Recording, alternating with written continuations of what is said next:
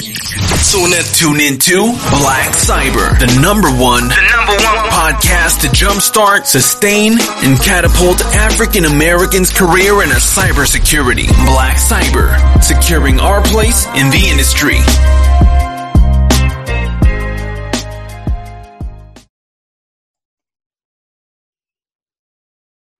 What's up, everybody? Welcome to the Black Cyber Podcast. I'm your host, George McPherson. Today's guest is the one and only Michael A. Echols, a senior cybersecurity executive, speaker, and author. Michael, welcome to the show. Thank you, sir. So, Michael, uh, we're just going to get right into it. For those who are not familiar, can you break down some of your uh, your experience in cybersecurity? Sure. Well, for me, it all began as a uh, young man coming out of college with a criminal justice degree and a hankering to get into technology. I uh, worked for a long distance company. And back then, we would get on what they called a blackboard and we would track people who were stealing uh, phone codes. Uh, that was the that was the big thing of the day. And as time went on, um, went on to work in operation centers for MCI, um, AT&T, and then eventually building networks for NEC. And uh, 9/11 hit, and I ended up uh, at TSA working for the government. And from that experience, I was able to combine uh, some work that I was doing to uh, thwart terrorists with uh, the technology piece and that's how I came about uh, rolling into the cybersecurity world. Gotcha, gotcha. Yeah, um, me and you kind of have a, I wouldn't say similar path, but I worked in telecom myself before getting into uh, cybersecurity. Mm-hmm. Yeah, I remember when uh, 9-11 happened. I was uh, telephone man was under a house, and I came in and I was talking to the customer, and we saw it on TV, and it was just like, "What is going on?" Mm-hmm. Yeah. Um, so, Michael, tell us about your past volunteer work as the founder of the Training Resilient Youth Program. I found so, that interesting. Yeah. So, as a as a as a kid, I was um, born in Birmingham, Alabama. I lived in Birmingham, Alabama, uh, till I was probably in, in middle school, and then as a high school kid, and we were dirt dirt poor. Okay as a high school kid, I got a scholarship and went to a high school with very, very rich people, right? Gotcha. So I got to see these two worlds. And it became clear to me that um, part of the reason that a lot of kids aren't getting over the hump or don't get the opportunities is because they're just not uh, in a situation where the bridges connect right? Exactly. There's one side of the bridge, there's another. Or there's this one thing that they did not tell the kid.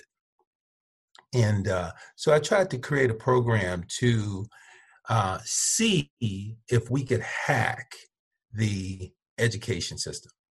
Gotcha. And so, just as a, a side story, I, I, had a group of kids at a school, and a lot of these kids were C and D students. And so they would come in on Saturday morning. There was about 35 of them, 40 of them and one of their teachers also participated. And so I, I, tr- I treat them with a certain level of respect. Um, you know, they were very rambunctious type of kids, probably the same way they were in school. Oh, yeah. But it became clear to me that the way that they were being taught was the problem because within eight weeks, these kids, through my system, they knew all the formal names of the parts of their bodies, which they probably would have never learned. Right. And we did that yeah, by yeah playing Simon Says. Um, they knew how FEMA operates. They knew um, the difference between an earthquake and a hurricane and a tornado and how it affects their community because they were presented with opportunities to see things as problem solving. Gotcha.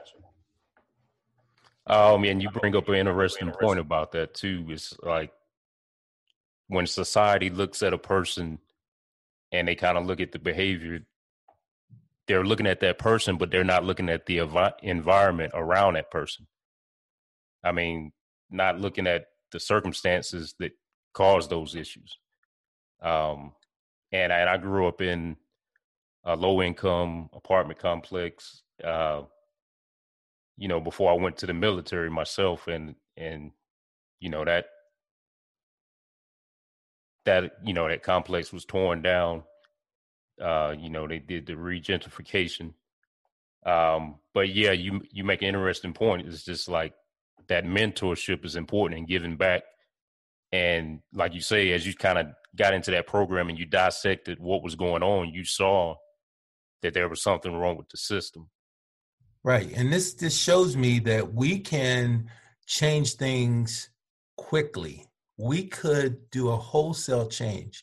Um, so as my career progressed, I ended up going from being a guy that couldn't get any respect to in 2004, I created interoperability at the Super Bowl with a, a smartphone like device before we even had smartphones. Okay. And then I still couldn't get any respect.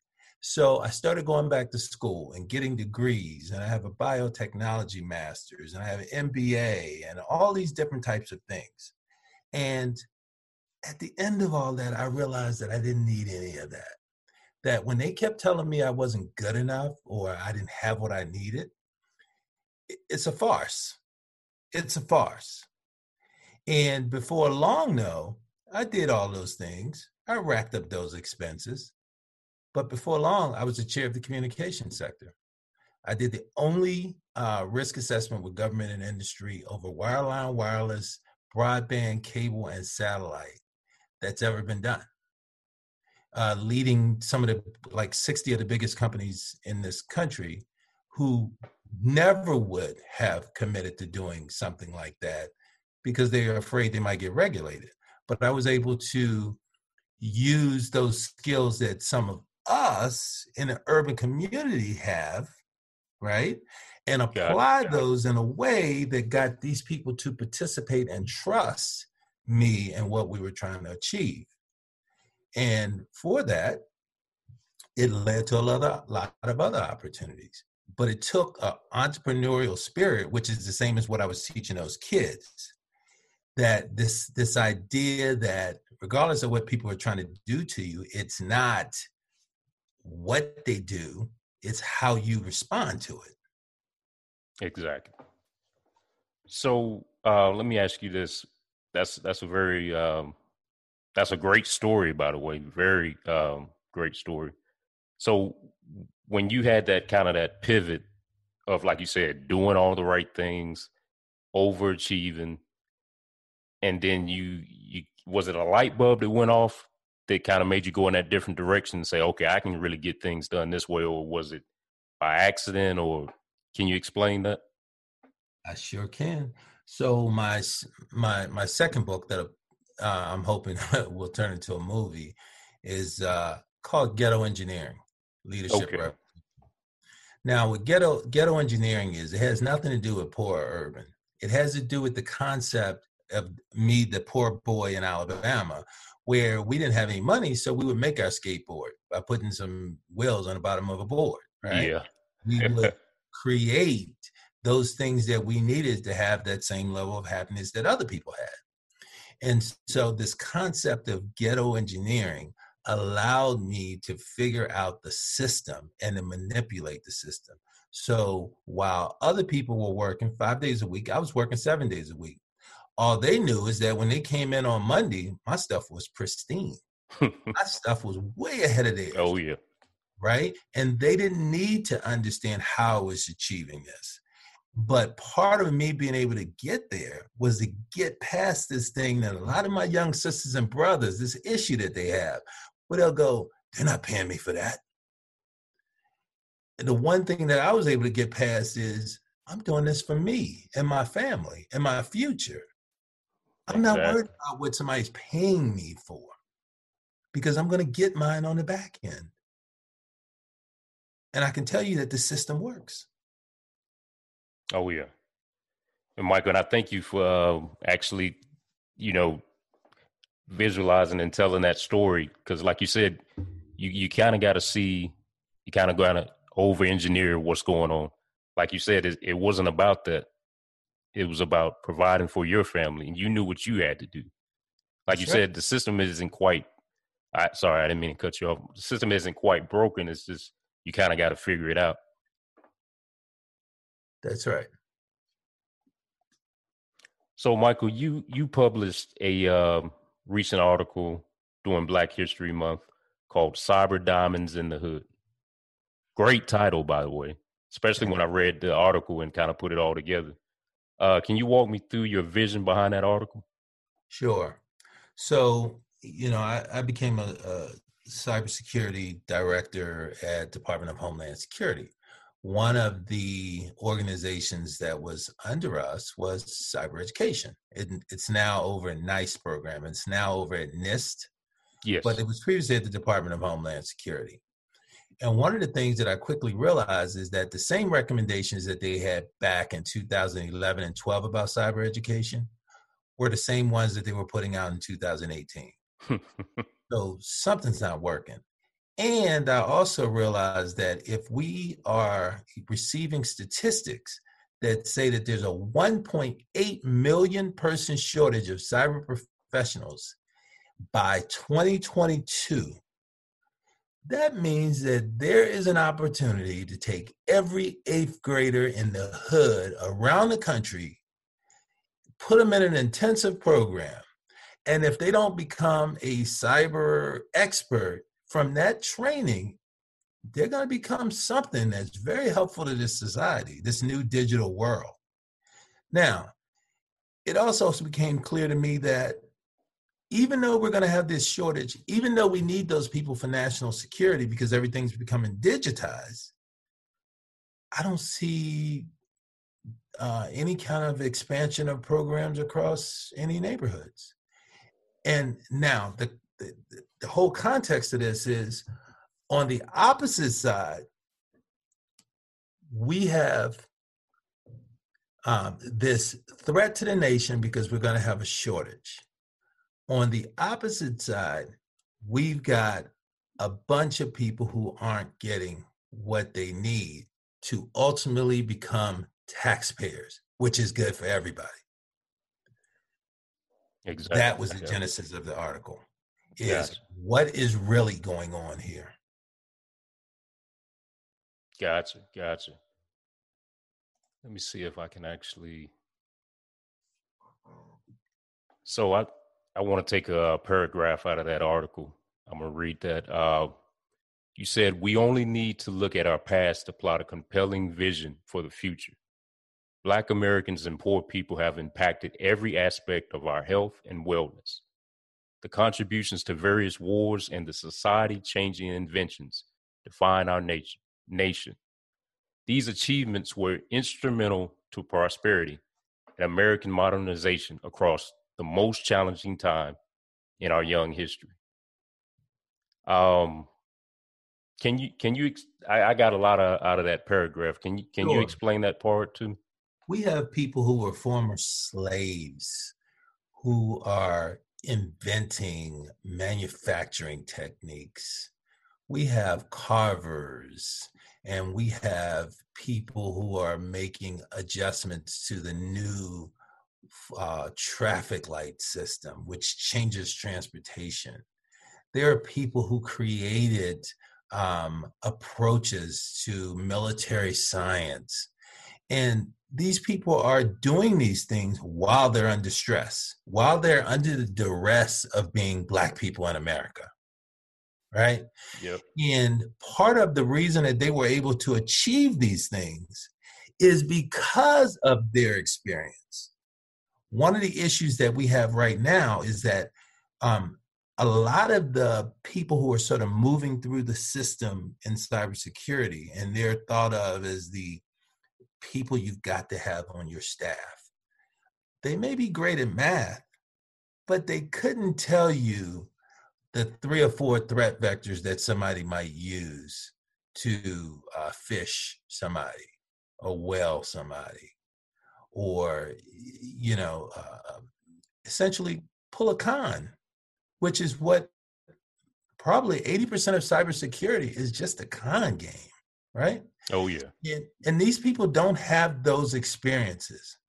And my point is, in the same way that historically our people have been able to bring their experience to the fight, these kids in the city and in the hood who've seen things that we never have wanted to see, if you steer them in the right direction, they would become national treasures.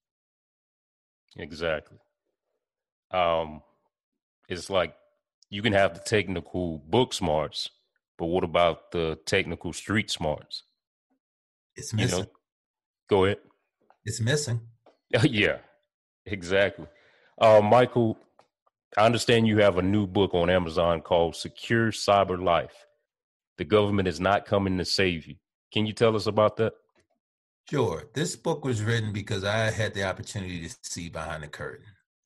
And as I go out and do national and international speaking, it becomes clear to me, especially in this country, that people have this idea that the government has some kind of national firewall or there's some kind of thing that protects them.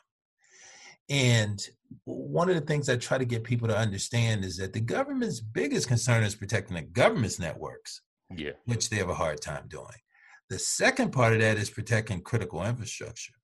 And I try to get people to understand that a lot of the systems that advertisers and legal businesses use are the same techniques that hackers are using.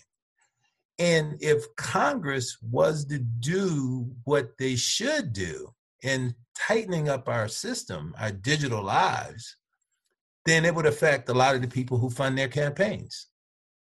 So we've got these interesting dynamics that are going on all around us and although people just think these things happen, I think it's it should be an imperative that they figure out what's going on in their digital life so they can protect themselves and their family.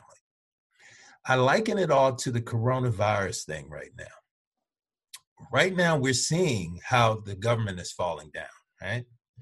People have to shelter in place. That means that you pretty much are taking care of your own family in your own home, right? Can you imagine if this same equal type of thing happened to our digital systems? Oh, wow. Oh, wow. That's right.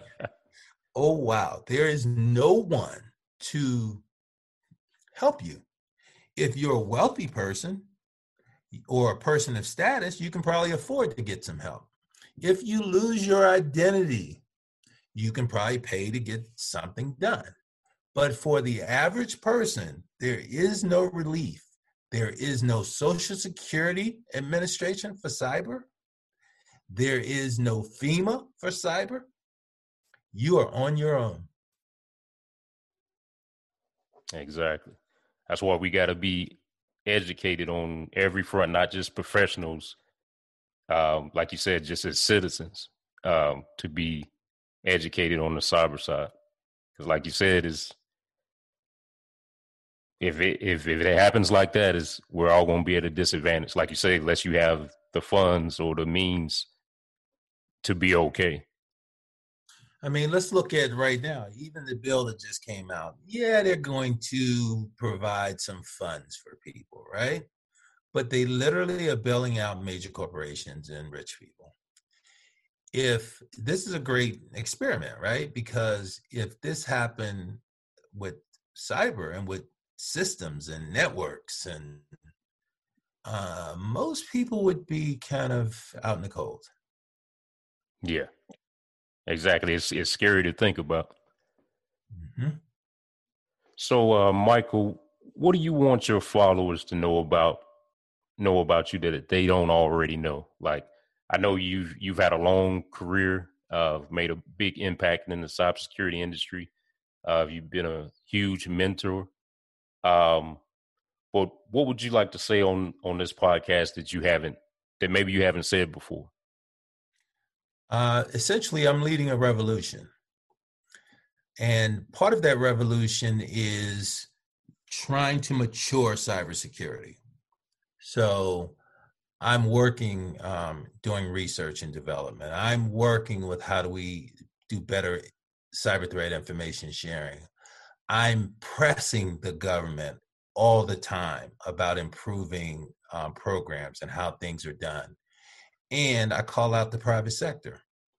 Um, that's one side of it. The other side of it is this is that one great opportunity in life that minorities have to change uh, their economic status. Um, you literally could go down a path right now because we can clearly see where it's leading.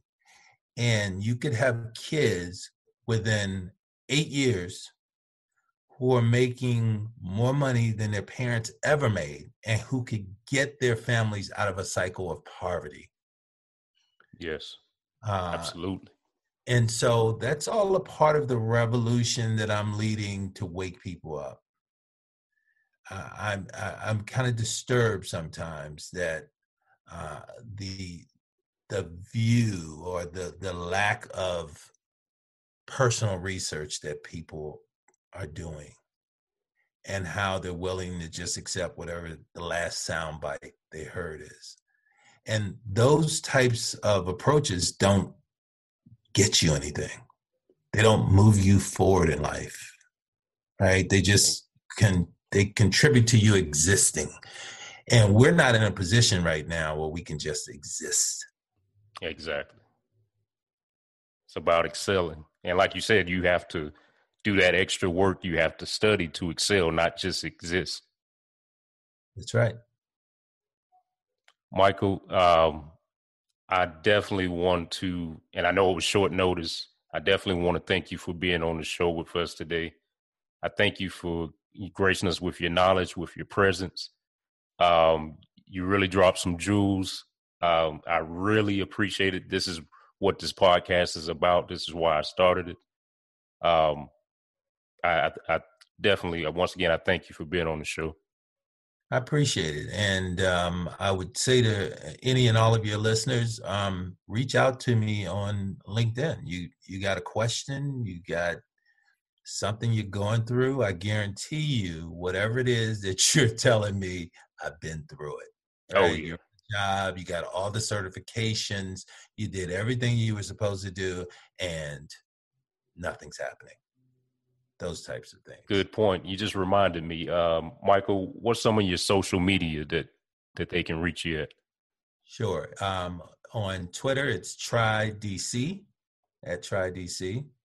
Um, you can get me um, uh, Michael Echols on uh, LinkedIn. Um, and then I have a blog site which is uh, mikeechols.com and you can get the book Cyber Secure Life. The government is not coming to save you on Amazon. All right. Hey, thank you once again, Michael. Okay, I look forward to further discussions. Oh yeah. Uh, thank you everybody for coming to the show, uh, checking out the show. This has been Black Cyber Podcast, securing our place in the industry. Be sure to subscribe to and share the Black Cyber Podcast.